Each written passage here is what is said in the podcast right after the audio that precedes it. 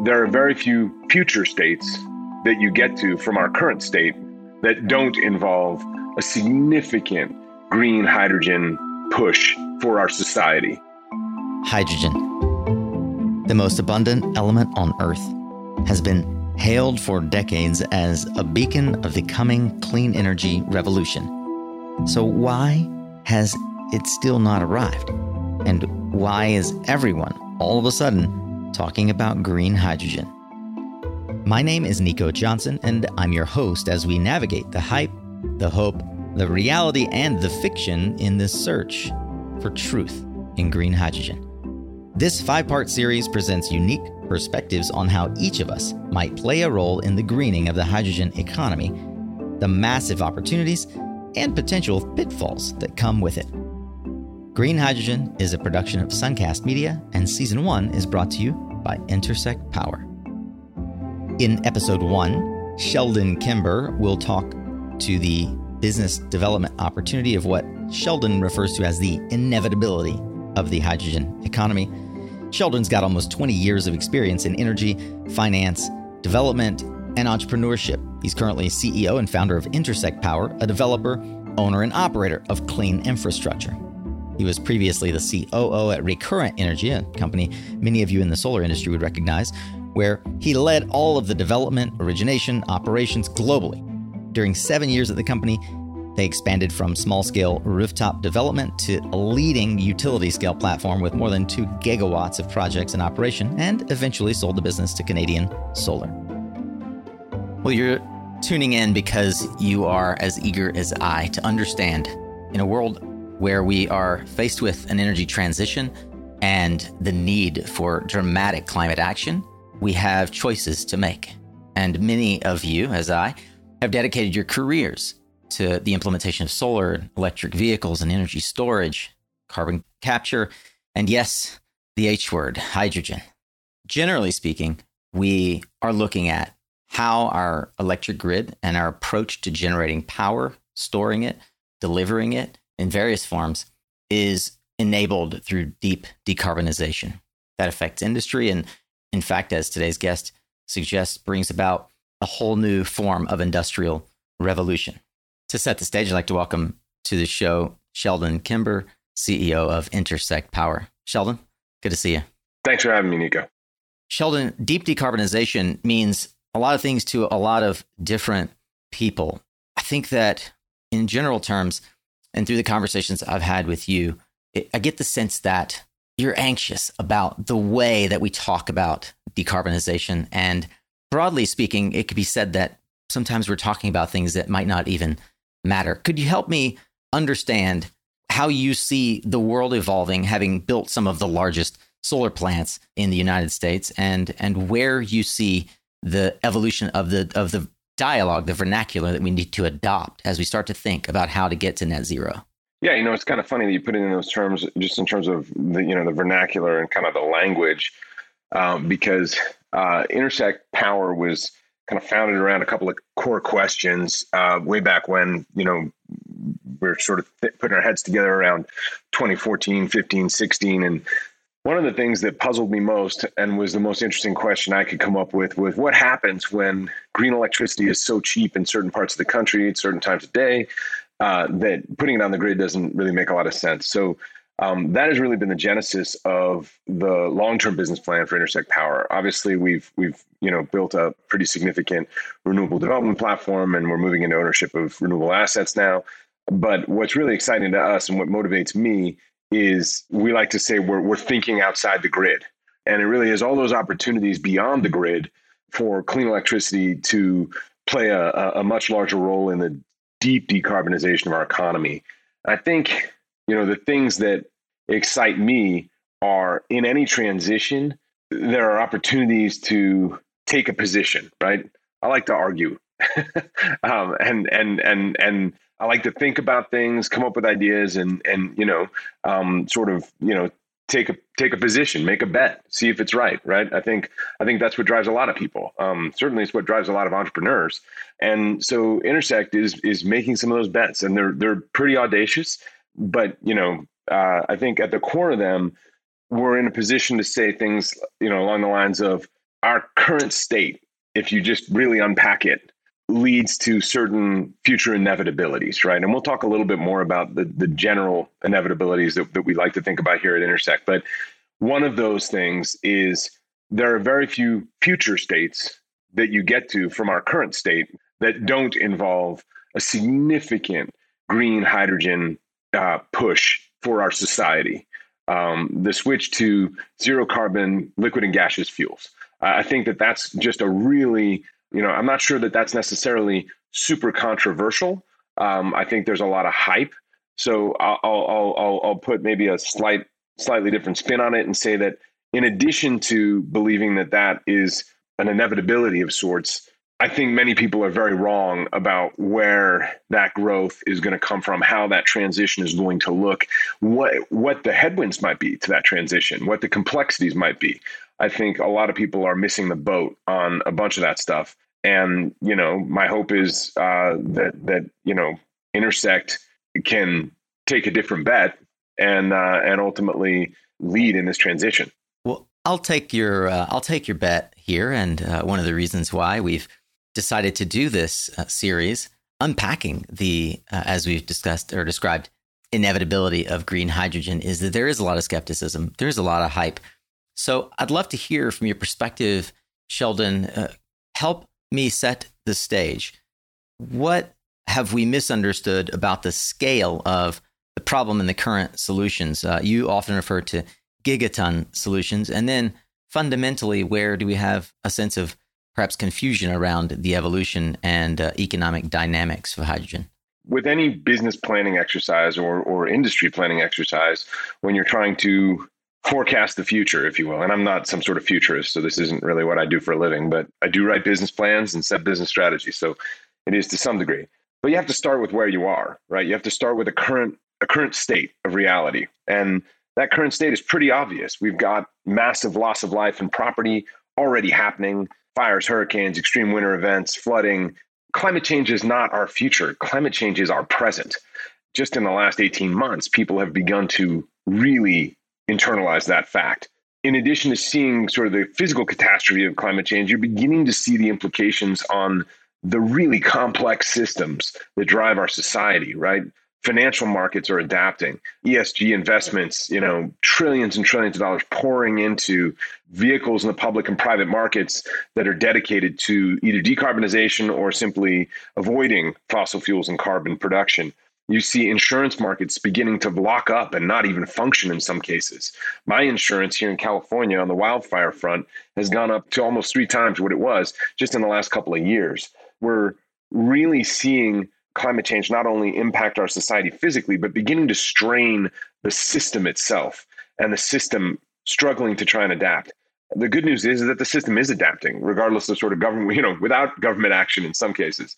This is the current state of things. And what it really motivates is a future state, right? Because once you understand the current state, there really are only a handful of places you can go from there, right? There are certain things that you can say about the future that have to occur to some degree, right? There are only very small tail cases where some of these things don't occur, right? So when you sit back and say this climate change is here, it's happening, it's not going to stop at 1.5 degrees. It's not like, oh, you know, we get to 2050 and we missed our targets. And oh, no, shoot, we just didn't do it, guys. Sorry you know, like we'll get them next time. No, it goes to two, two and a half, three, three and a half degrees. And all of a sudden, you know, most of the major coastal cities are underwater and, you know, it, it is, you know, a mass extinction event. So we will have to do something about climate change in my lifetime. This is an inevitable, you know, fact, right? So the beauty of this is that predicting future states when you've got such massive threats you have to respond to means that there are certain things you can come to that are, are pretty obvious, right? There will have to be a price on carbon. The only solutions that really matter are multi-gigaton solutions. We're past the point where, you know, small, non-scalable, let's say, catching cow farts or whatever it is that we're doing type solutions are going to matter. We're just past that. That's simply it. The value of our commodities is going to begin concentrating in their carbon content. Said another way, our commodities are going to start having a green component or a component of just like electricity has a rec, right? And value will potentially concentrate not in the thermal energy or the chemical energy or the electron, but actually in the the the the component that determines what the environmental and, and, climate impact of that energy commodity is. You know, negative emissions technologies are going to have to happen, right? And I think maybe most importantly, the other takeaway is that we don't have time to replace every bit of built infrastructure and energy and industrial infrastructure. So retrofit will have to happen. So this is what we call the future state, right? These are the things, the big thematic trends of what must occur simply based on where we are today and the assumption that we're not going to stand by as most of the planet dies in the next hundred years. Sheldon, thanks for setting the table. I'd love it if you could give me a perspective of what does this mean for business, for entrepreneurs like yourself, like myself, who are looking for opportunity and trying to figure out where we fit in this idea of deep decarbonization. You refer to it, I believe, as the nexus of deep decarbonization. I've said that a lot, and and really what it comes down to is sort of how clean power fits into the middle of all of this, right? If you've got a future state in which many of these things are true, prices on carbon, massive scale really being the, the primary driver of what we need in terms of climate solutions, you quickly arrive at a future where high capacity factor, low cost, clean electricity is the enabling feature, the enabling factor, if you will, the, enabling input in a host of industries that are going to be, you know, trillion dollar industries of the future that barely exist today. What we mean by that is these are industries where the capex may still be high on on the actual equipment say an electrolyzer to make hydrogen but most of the cost and most of the input cost is clean electricity right so to the degree that you can find high capacity factor clean electricity at a low cost you can maximize the output of that expensive capex because you've got high capacity factor right you want to make sure you use it as close to 100% of the time as possible if it's expensive and you can bring in clean electricity at low prices. So the bulk of its variable cost is coming in at a low per unit cost. Overall, you know, clean electricity is what kind of tips the balance and makes these these these industries viable. And then over time as they scale because the clean electricity has enabled them the capex comes down and there's sort of this self-reinforcing cycle right? A variable cost is low enough that the capex can be high for a while and then capex you know follows as the industries come down the learning curve. So we see these industries as kind of what we call the five inevitable industries of the future, which are, you know, green hydrogen and e-fuels, direct air capture, the electrification of thermal loads. Believe it or not, fully, I think it's about 20% of all carbon emissions come from, you know, I like to say boiling water because it gives us all a nice impression of, you know, your grandmother making tea, but it's actually actually, you know, steam loads for for industrial and and and manufacturing processes. And then, you know, the other two are what we refer to as mass scale EV charging and desalination. We, are not going to talk about a lot of those today, I don't think, right? Because we're talking about hydrogen, Nico. But just setting the table, that's how we kind of come to the hydrogen thesis is this move from there is a current state of the world that implies a certain number of things in the future that must happen. And if those things happen, these five industries, you know, will grow to massive scale, and hydrogen is absolutely one of them. Sheldon, I appreciate that you've set the stage. And it's in many ways a lens, a view into how we can shape our approach to what you've referred to as gigaton solutions through the five inevitable industries that necessarily will direct our efforts towards green hydrogen e fuels, direct air capture, electrification of thermal loads, massive scale EV charging, and desal, as you eloquently explained to us. I want to make sure that if you're listening to this, you don't get lost in acronyms and industry jargon. There's a term that you use, and, and, even I sometimes get a little confused by this. So I want to make sure that we drill down on it really quickly. High capacity factor at a low cost. Can you explain for the layperson what capacity, how the capacity factor comes into play here? Sure. So if I have an electrolyzer and it costs $100, right? $100 to buy the electrolyzer, and I'm putting electricity into it 50% of the time or actually let's say it this way. I'm using solar only right? Just solar. Mm-hmm, so right. during the sunny hours of the day. So i'm putting electricity into it maybe a third of the time right? Mm-hmm. i'm really only using that capex one third of the of, of, the time. So i'm i'm effectively buying three times more capex right? Three times more electrolyzer than i need uh, because i've got all this dormant capacity right? So when we say capacity factor, it's the number of, of hours in the day, if you if you will, that that that electrolyzer can be run. So as we maybe combine wind with solar with a little bit of batteries to balance, now you can begin running that electrolyzer at 65 75 you know maybe even you know uh, closer to 100 if you bring in grid power now you're using expensive capital cost of the electrolyzer more of the time right so if you're going to buy an electrolyzer yeah. anyway for 100 bucks and you only use it a third of the time it, it's obviously going to make your end product much more expensive gotcha it's it's it's the utilization rate of the equipment that you're purchasing and and how efficiently you're running that equipment to generate the necessary electrons or other uh, elements that we're trying to, to capture. So, Sheldon, as we dig into the principal element of your thesis, hydrogen being a core element of the grid of the future, it'd be helpful to really understand how these markets might unfold based on the need for these gigaton solutions. And I suspect, based on your previous posture, there may be a little bit of a contrarian view here. So, yeah, I think there is significant fundamental confusion about what markets will be both profitable and scalable, right? I think many people are lost looking for the most profitable markets, right? That's mm-hmm. where you find yourself driving down the road of, you know, light and medium duty transportation competing against you know gasoline uh, because the headroom price there is actually quite attractive right if you convert the dollar mm-hmm. per gallon to dollar per kilogram it's a it's a good market from a, a margin perspective but it's very unlikely to be scalable because it's actually quite hard still to transport uh, hydrogen. So, you know, one of the last things to come along will probably be significant hydrogen transportation at scale to the end user, right? California has already shown how difficult and problematic it can be to invest in hydrogen fueling stations for, you know, light duty vehicles, right? It takes decades and, you know, is a is a is a very thorny sort of transportation and delivery problem. So that's a market that has profit, but probably not easy scale. Then there are other markets that appear to have scale, but maybe don't, like power to gas to power, right? Where where people are sort of saying, well, let's use hydrogen to balance the grid, right? And so if you're balancing the grid with hydrogen, clearly that seems to imply that you're going to have an enormous amount of scale. But at the end of the day, that scale is a little bit questionable, and the profitability from that scale is certainly questionable. I'll, I'll walk you through why. If you are balancing the grid, the value, if you will, that will be extracted as, as a as a business player, the, the party that will make money on that is not necessarily the person producing hydrogen. Balancing the grid is much more of a capacity play in the power markets than it is an energy play.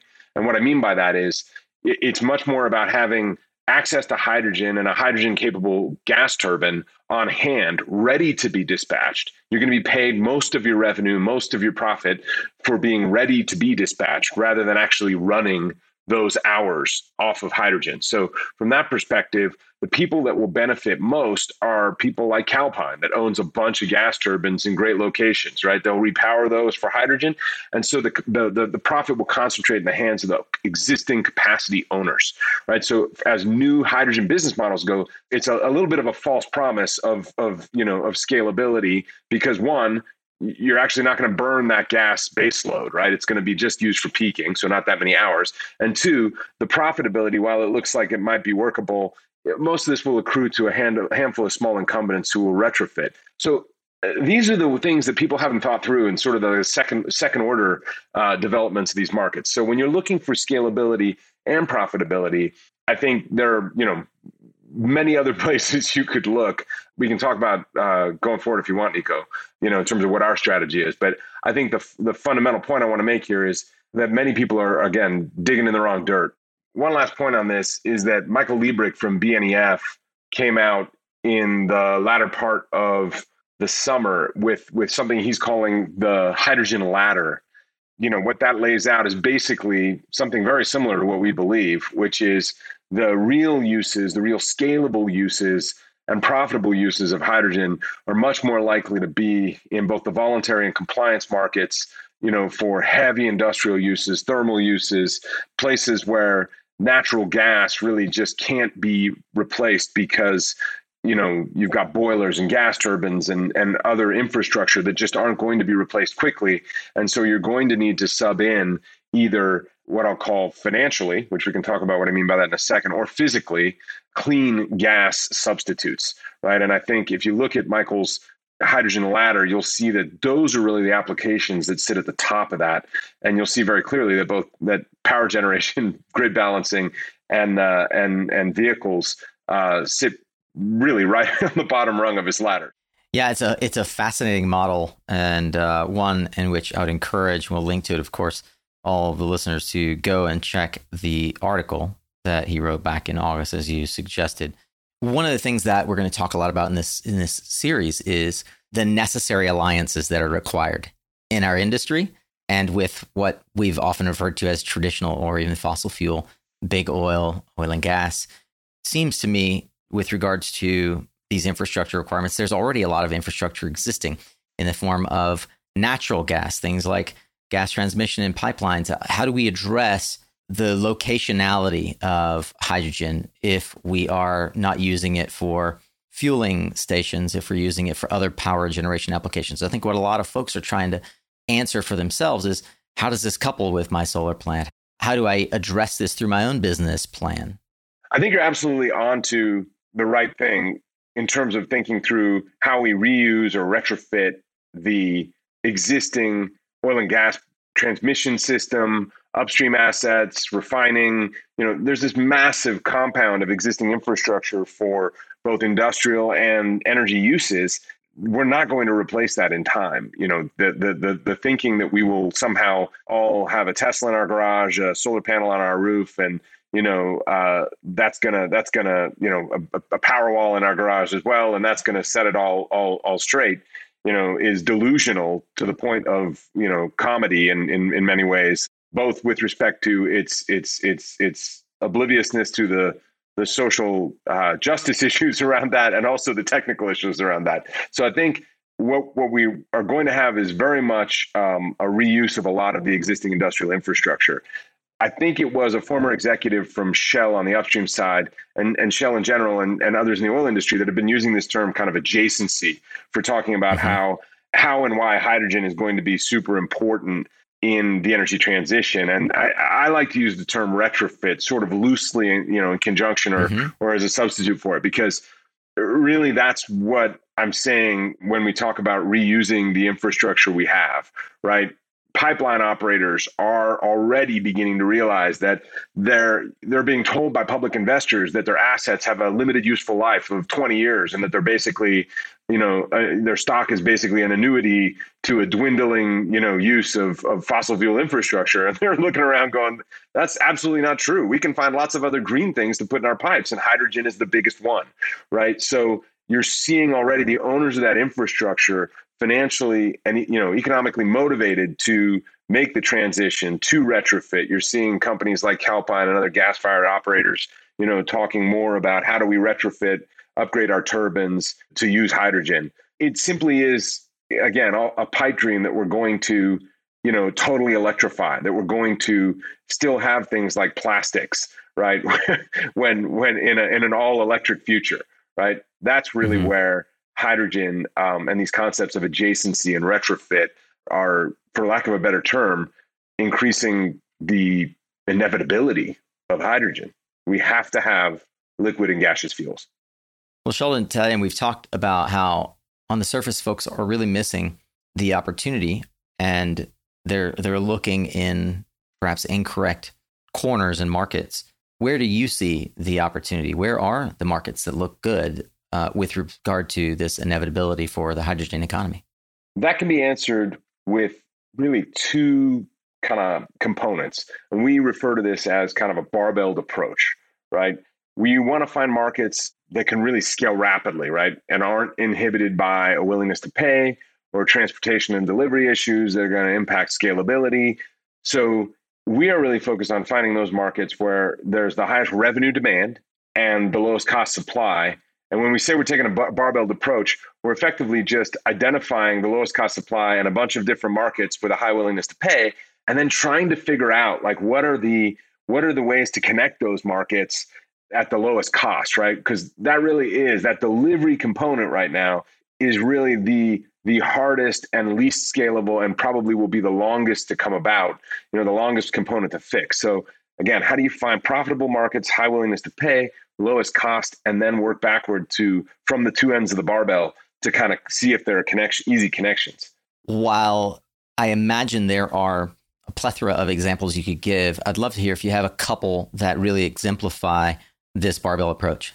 Yeah, definitely. So, for instance, one of the markets that we're looking at is to try and create more of a financial delivery mechanism. And for those of you who are not necessarily in the commodities business or in the finance and you know side of the industry, I will I will stay away from sort of using the the the the jargon of of you know synthetic delivery and and those sorts of things, and simply say that what we're looking to do is create a green instrument, a green hydrogen REC, right? That we can put our hydrogen, in, blend our hydrogen into potentially existing gas pipelines, or put it into use near the point of of uh, creation, right? So we can sell the MMBTUs, the energy content of our hydrogen, just like natural gas, near the location of, of production, of cheap production. Let's say the places that have the best wind and solar, essentially carve off the green attributes into this green hydrogen REC, right? Just like we do electricity. We then can sell those on to the people that are have the highest willingness to pay, right? Folks that are, let's say, in consumer packaged goods, right? Uh, that use a lot of gas, natural gas, to do things like food drying, food processing, those sorts of things, right? Those folks, when they report on their earnings, for instance, and on their ESG profile, they have a lot of scope one emissions. And scope one emissions are really hard to abate in most cases, right? particularly because a lot of them come from burning gas.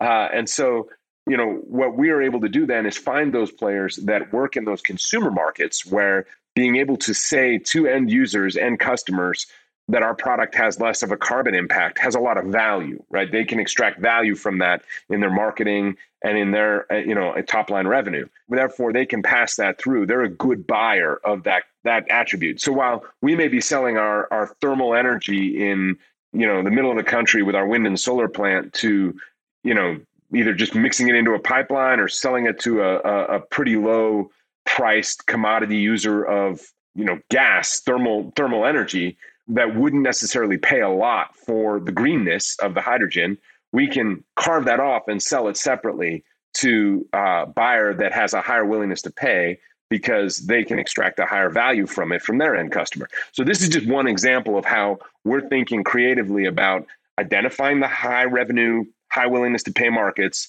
committing to the cheapest sources of hydrogen in the country, and then finding either physical or financial ways of linking those buyers and sellers so that we can put together, you know, scalable business models, really, and and near near term scalable business models. It's creative and it's also a little bit of idea sex on how we built the solar industry and the wind industry before it, right? It, it's long been held that from CFLs to solar electrons, we can decouple that environmental attribute in the form of RECs while delivering a fungible asset in the form of electrons. You are suggesting no matter the distance from the buyer, we can inject these green hydrogen electrons into the pipeline and sell off those RECs separately. That's a it's a clever idea. I haven't heard anyone suggest that for the hydrogen economy. And w- now that you've said it, it seems obvious. Uh, I think that's to your point of folks kind of looking in maybe the wrong direction for how to solve these problems. You know, the other market that is that is interesting to us is just the, the pure sort of over the fence supply agreement, right? Finding those large industrial users of not necessarily mm-hmm. even natural gas, but hydrogen, right? Actual users mm-hmm. of, of hydrogen where you can, you're not going in against pure thermal MMBTUs in the form of natural gas you know you're going yeah. in against hydrogen that they were otherwise making from fossil fuels for you know a buck a buck or a buck 50 with carbon sequestration and you're able to sell it to them with you know the the the the the what, what we should hopefully get in a green in a green hydrogen ITC maybe in the infrastructure bill mm-hmm. but you're you're able to make it for two fifty three dollars an MMB, uh, a kilogram and you can go in and for a relatively modest premium offer them green hydrogen you know so finding those mm-hmm. facilities, finding those large industrial users, and being able to co-site right next to them uh, is sort of the other market.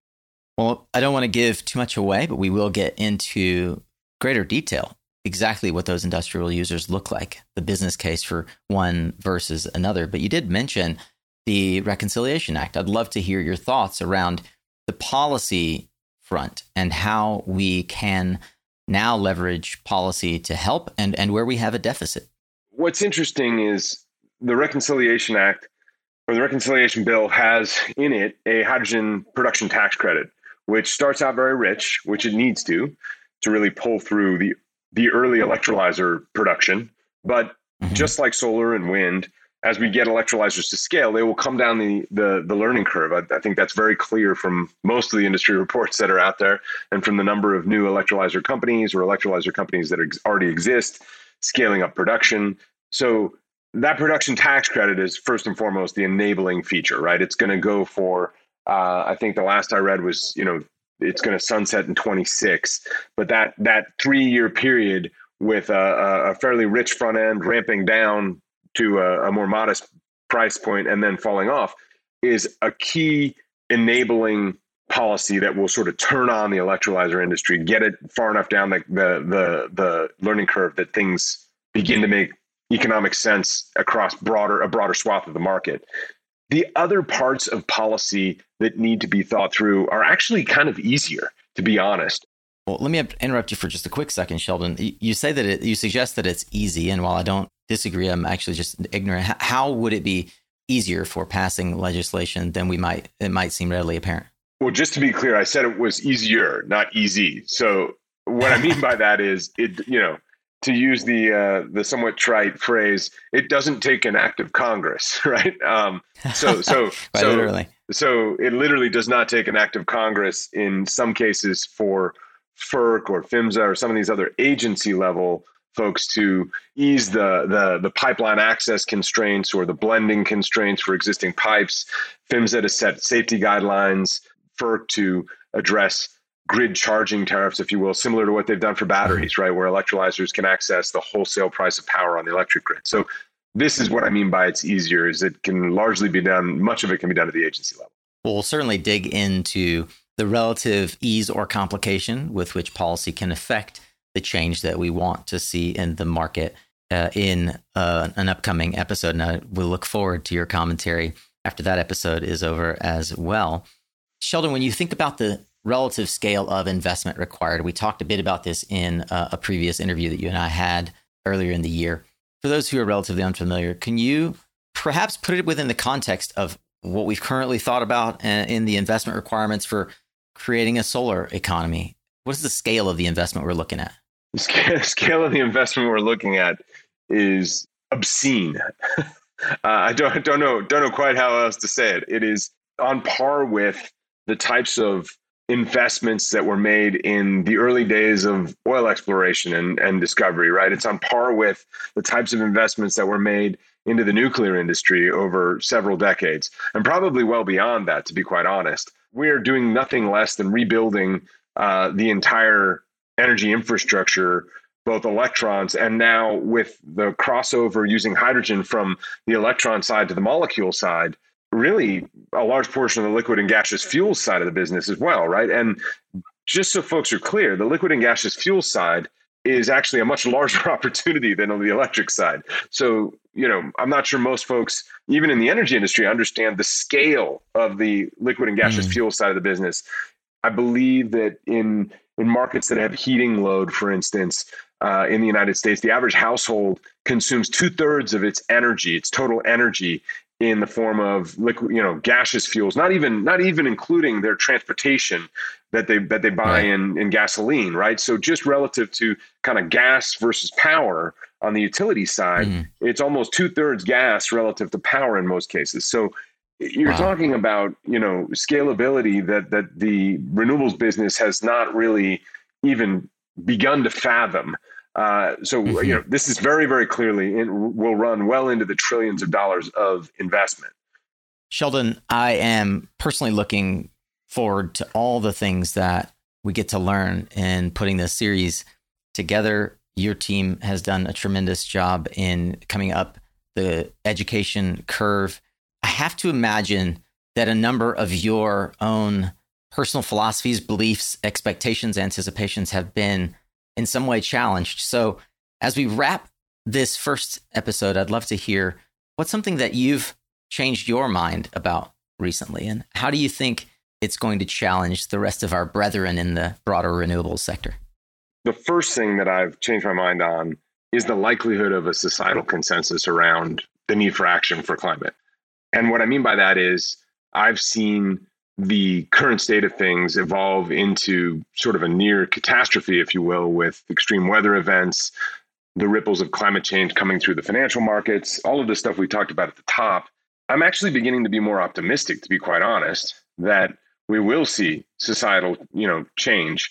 I am probably more pessimistic that we'll see it from our governments, but I actually see almost a voluntary price on carbon coming from just the sheer percentage of the economy that has made net zero uh, commitments for 2050 and you know the, the ripples through the financial markets of, of large activist ESG investors. So I am quite bullish on that, and that is something. The, the way in which I thought that action would come about is certainly something I've changed my mind on in the last 18, 24 months. So that obviously doesn't answer specifically your question around hydrogen, uh, but so more to the point, maybe on things that have cropped up and changed my mind since we started looking at the hydrogen opportunity. I think the fundamental one is the changes in the renewable energy markets and the assumption that renewable energy would simply continue to decline in cost, you know, to to the point where it was quote unquote too cheap to meter, and this would enable us to make hydrogen and e-fuels for next to nothing and and and so forth and so on. I, I think that we we will still see renewable energy at a price point that makes sense for all of these inevitabilities, but we can no longer assume that it will just simply keep going down at the same rate and eventually achieve these very low levels. I think there are a handful of, of things that have contributed to this misconception. The first of which is that the structure, the financial structure of uh, how we have bought renewables has been sort of perverse. As we've gotten into 15, 20 year co- contracts, shorter and shorter contracts for the PPA, people have begun to equate PPA price with kind of the, you know, levelized cost of energy for renewables. Yeah, the delivered price. yeah, that is not actually true. In fact, many people are underbidding the PPA price for the first 15 years so that they can attract financing and in fact making very aggressive pricing assumptions on the back end which are unlikely to come true. So you you know, I've talked about that a lot in in in other places publicly, but I think that is really influencing the public perception around what the levelized cost and the, the true long-term nature of you know the price of renewable energy is which is probably more in the mid 20s to you know mid 30s depending on how much battery capacity you want things like that. So i think that's one thing that has very much perverted the cost. I think the other thing is just an, a, a dramatic reliance on a chinese supply chain right and i think that is coming to an end uh, pretty clearly as the united states government realizes that the major beneficiaries of the tax credits have been the large energy off takers that care about climate, Facebook and Google's and all of those folks, and the Chinese manufacturers of a lot of uh, input products for renewable facilities. So I think across the board, we are entering a new era of the renewable energy industry. Sheldon, it's it's compelling to me the idea that through fast commitments throughout our economy, there are already potential for voluntary price on carbon, uh, regardless of regulatory uh, enforcement. Uh, the idea that renewables won't always be declining in cost, uh, and this woeful misunderstanding of the actual delivered embodied price of the renewable electron. I feel like we could do an entire episode just on really digging into what all three of those uh, mean. That notwithstanding, I have a few more things I want to probe with you. The first is uh, I admire deeply your and your organization's ability to look into the future think about, I mean, all the way back to you know the previous businesses that you've created. Think about where the market is going and position yourself well. So within the construct of these inevitable markets that we've outlined in uh, the conversation, and in particular around hydrogen, how have you structured your own thinking and your team's thinking to get smart quickly? Where do you go for information? How and where can others best get up to speed on this conversation? first and foremost, Nico, that's what this series is about. So uh, I hope I hope that's that the listeners come here first. Yeah. But more seriously, I, I guess from from from our side, because because uh, obviously I'm the one I'm the one on this series, so I, I, don't I don't I don't go back and listen to my own words. The place that we go for for information is really more kind of a primary source, if you will, right? We are lucky enough as people who put a lot of infrastructure and steel in the ground to have the ear of a lot of technology companies and customers and others in the hydrogen space. And so we are constantly, to use sort of the lean startup terminology, getting out of the office, right? We we we are out mm-hmm. there talking to people about what they would pay to mitigate their scope one emissions and buy green hydrogen RECs. We are out there talking to electrolyzer companies. We just signed an MOU with a startup electrolyzer company that is making incredible progress on the PEM side. We're talking to other technologies in hydrogen right now that you'll you'll see more from us later, trying to diversify our technology bets and and and make sure that we have access to, to enough supply to make our pipeline a reality. So really that's that's where we're at. I, I just take an enormous number of calls and, and discussions with again kind of primary sources, if you will. So hopefully, what I'm packaging up here uh, in terms of you know answering some of your questions and some of the speaking and writing and things that I'm doing can sort of pass on to others a, a lot of the insights we're gleaning from those conversations. Well, the Suncast audience and many others are grateful for your ability to pay it forward and to peer inside the mind and the pattern matching that you've been able to achieve over the last number of years as you've thought really critically about the hydrogen economy. I, on that note, want to wrap with a pensive question. Growth is not without sacrifice. Our ability to scale, we have to make decisions for where money is channeled, what gets built and what doesn't get built, whose dreams are realized and whose are shattered. What sacrifices do you see we're going to have to make in order to achieve the hydrogen economy that you envision as possible? Well, make no mistake, we're going to have to make a lot of sacrifices. And I think we, as environmentalists and people who generally got into this to save the environment, are going to have to sacrifice a lot of sacred cows, for lack of a better term. This is going to be a green industrial revolution, nothing short of it. We are going to rebuild the world's industrial and energy infrastructure. And when I say a green industrial revolution, it's not honestly going to be emphasis on the green. It's going to be emphasis on the industrial and it's going to be emphasis on the low carbon. So there are inevitable conflicts between the low carbon element of a green revolution and some of the other green priorities that we that we value, right? So you're going to see industrial facilities. These do not look like these look like factories. They look like refineries. They look like industrial facilities, right? So that that is something that we have come to associate with environmental degradation and dirty industries. We will need to further associate them with the hope that is deep decarbonization and saving our climate and economy from from ruin. I think there will need to be sacrifices and compromises made on land use. Certainly, the government is beginning to broker significant land use discussions and, and they've done a good job already with you know pre-permitting and pre-designating sites on public lands for renewables there will be need to be increasing dialogue between the renewable the renewable industry and the hydrogen industries and environmental NGOs we have a great relationship with folks on the NGO side we are about to do a project that will probably be one of the most heavily mitigated projects, setting aside more land and conservation than probably any other project that may have ever been done, uh, certainly in California. So those sorts of compromises and discussions will have to take place. So I think, again, this will be a negotiation ultimately between the various portions of the environmental movement to try to find a way to address climate change rapidly while you know continuing to value and prioritize other elements of our environmental platform. I, I also just want to state that you know we're, we're completely bought in on a just transition, right? A just transition to clean energy, to green hydrogen, to all of these new industries, these these inevitable industries. And I think that hydrogen is a great example of something of, of what I mean by what we can achieve in terms of a just transition.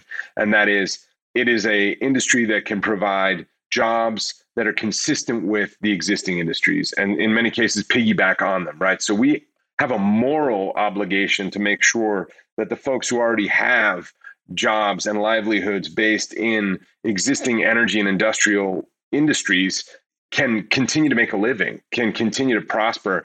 And nothing that we're trying to do here will go anywhere if we can't make that clear. If we aren't creating good union jobs and good prevailing wage jobs and providing people with benefits that they can support their families, that's what this industry really needs to focus in on. Of all the things we can sacrifice, that's the one thing we cannot. Sheldon Kimber is the CEO of Intersect Power. You've been listening to the first of a multi part series on the hydrogen economy and how you in the renewable energy sector can benefit from and understand it to leverage it towards our ultimate goal, which is massive climate action. I hope you've enjoyed this episode. It's part of a five part series exploring the green hydrogen economy from the perspective of renewable development, technical expertise, financial analysis, and commercial opportunity. I hope that you'll subscribe to the show on Spotify and check us out also over on the web at mysuncast.com forward slash hydrogen, where you can read more about each guest, find additional background information, and references that we discussed in this episode.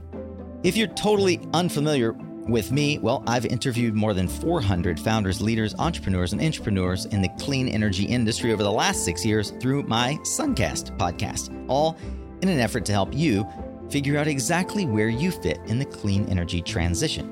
If you haven't yet, I'd really encourage you to go listen to Suncast. It's the most comprehensive podcast in existence documenting the rise of the solar and clean energy revolution from the voices of the leaders brave enough to stand on the front lines.